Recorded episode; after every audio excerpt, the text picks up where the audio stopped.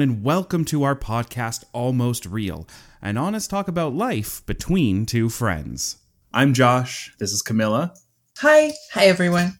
So, without getting too much into it, uh, hellos are done. Let's let's hop in. Let's talk about topics of the day. Camila, do you want to go first with your topic of the day? Of course.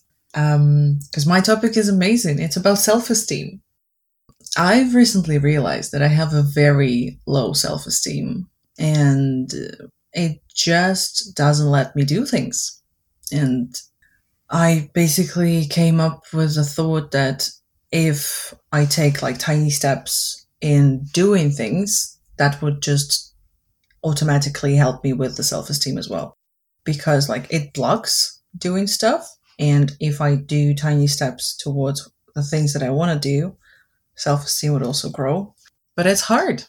And uh, I think not a lot of people really talk about it, and not a lot of people realize that.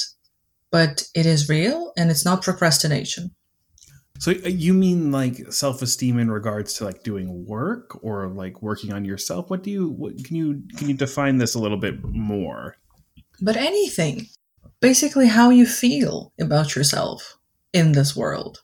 I think it's like a number of things, a, a set of things, like the way you feel, how you look, how you present yourself, your work, your relationships with everyone, like your family, your friends, if you have them, like what you do in general in your life. What are the things here that you feel like you're struggling with for self esteem? Or is that too deeply personal at this stage? it is only episode one. right into it. And I am the first one to do that. Of course, I can go. You know what? Hey, you know what? It's unfair. I, I threw you. I threw you to the wolves. I uh, I pushed you into the lion's den. I will. Uh, I can share. You know, I also. This is something I also struggle with. Is feeling insecure, and low self esteem, and all these sort of things. And uh, yeah, having having like recently lost my job, and still questioning like that whole thing um, because a part of me is wondering, oh, was it was it me? I know it wasn't. There was a lot of different contributing factors, but there's a difference between like knowing something and knowing something right the head knows it the heart doesn't quite yet there's a there's a brain brain heart disconnect so yeah and definitely like with how i appear and I mean, I'm not in my 20s anymore and I'm getting older and body's changing in ways I don't want to change. And there's there's something to be said about, you know, I think we spend so much time comparing ourselves to others and going this person has this. This person, you know, looks like this. They they have this life, this perfect life. I mean, social media, all that is is showing everyone how great and amazing your life is. Whereas what we experience is not always positive. And what those people on social media are also not experiencing all positivity all the time. Everyone gets diarrhea is a good expression. That's true. Yeah, I mean, everyone's had diarrhea. Everyone's had, uh, you know, rolled on the floor in incredible amounts of pain because they've eaten some bad food, some bad shrimp, I mean, the whole new world opens up when you have a baby and they bring a stomach bug into the house. Yeah, you kind of have to deal with your baby struggling with it. You need to help and reassure them that everything's fine, while you at the same time feel like shit as well. See, that's a level I haven't had to put up with. Uh, I become the biggest baby.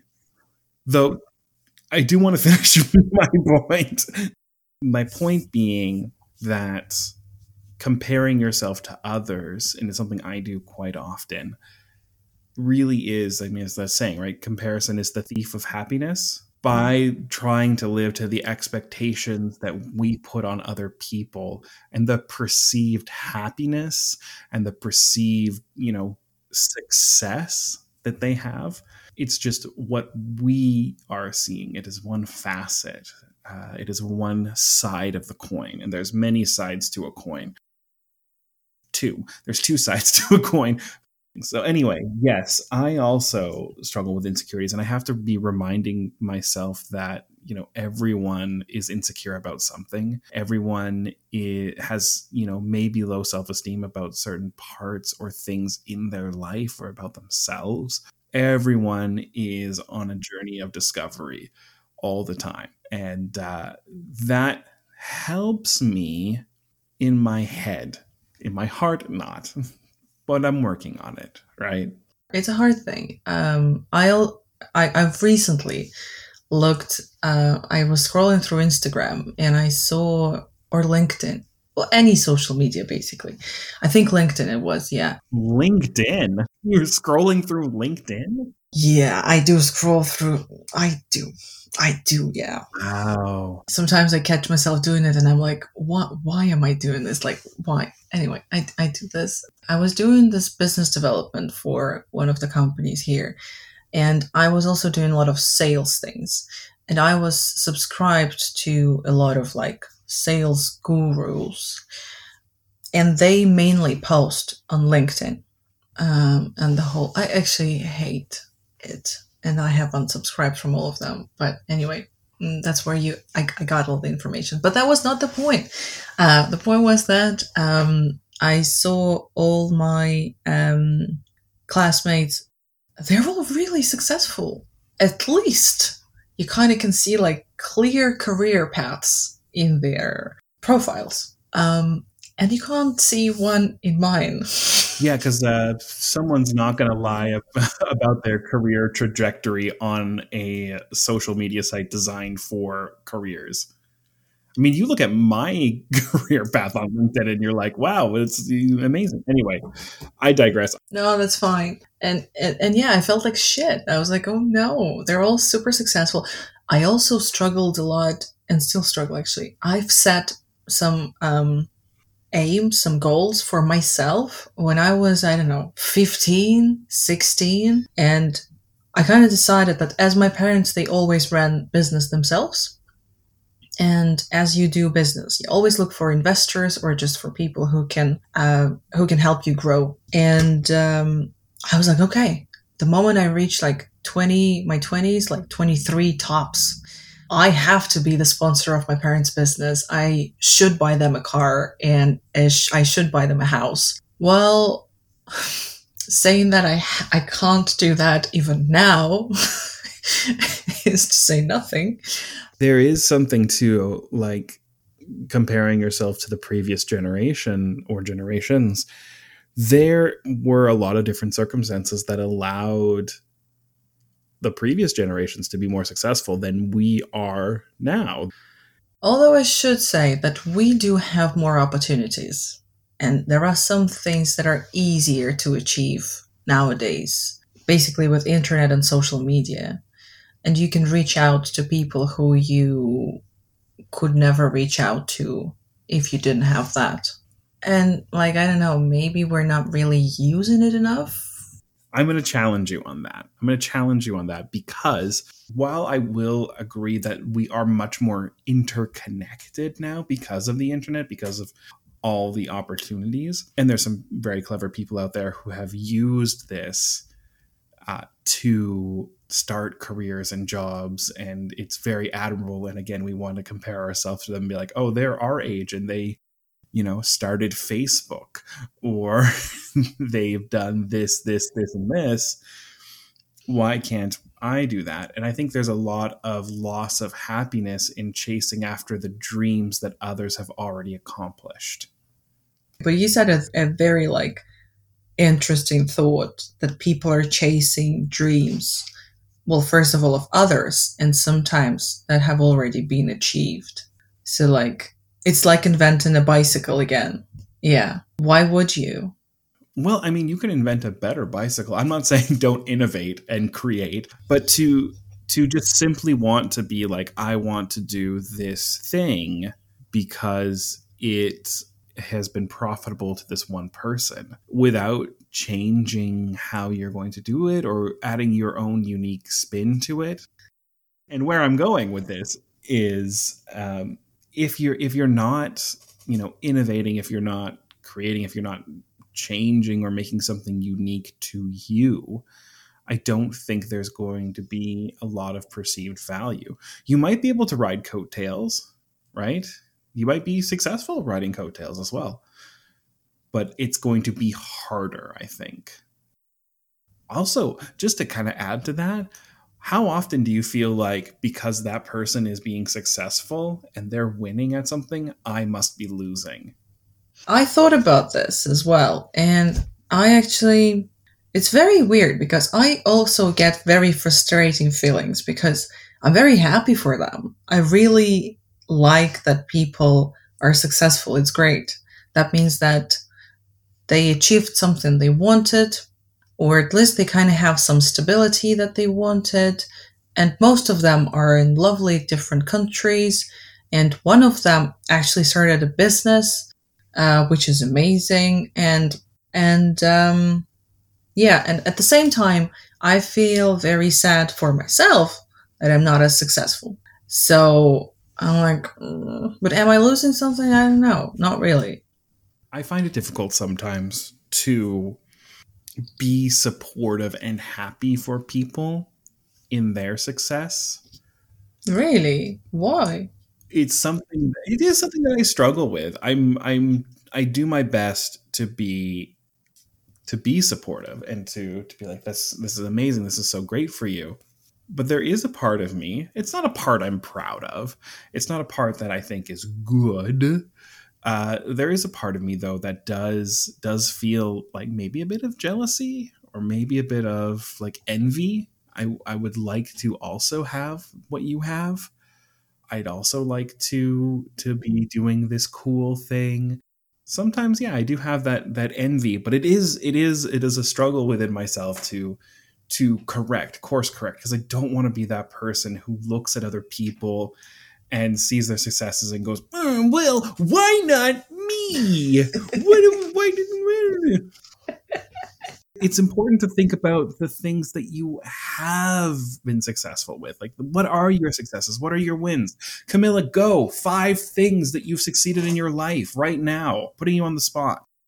Oh, that's hard. Um, I have great friends. One. I have great family. Two. I already have a baby. That's kind of cool. Is that is that still two or is that It's two. I well, I mean, having a baby? I think is three. although yeah, that's true. She's a whole, whole new world. Yeah.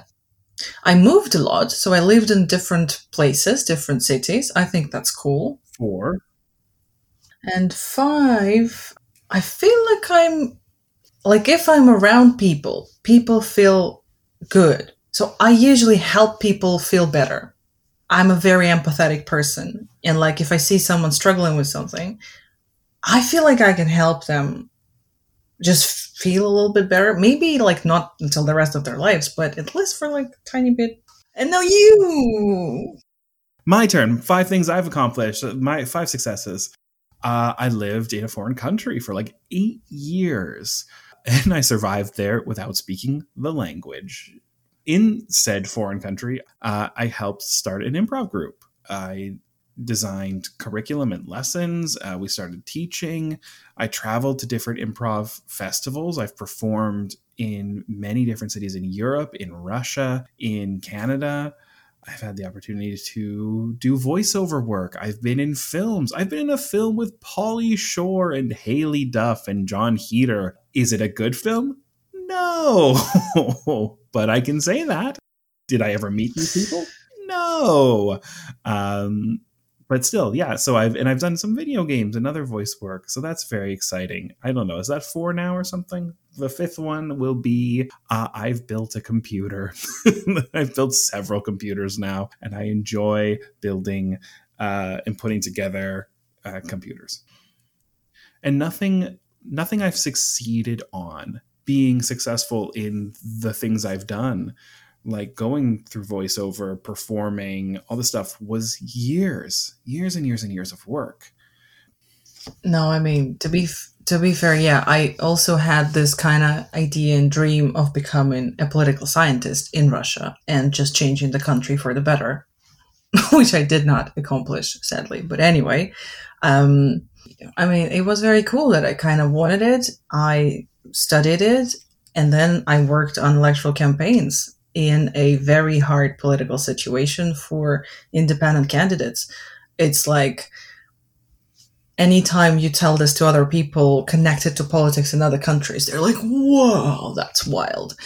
Because in any European country, you don't have this sort of, you can't get this sort of experience because it's a bit wild, but it's cool. So I'm kind of happy I did that while I was very young as well, because it's very hard to do that kind of project work when you have a family. Like, I don't really understand how people who had normal families and still participated in that.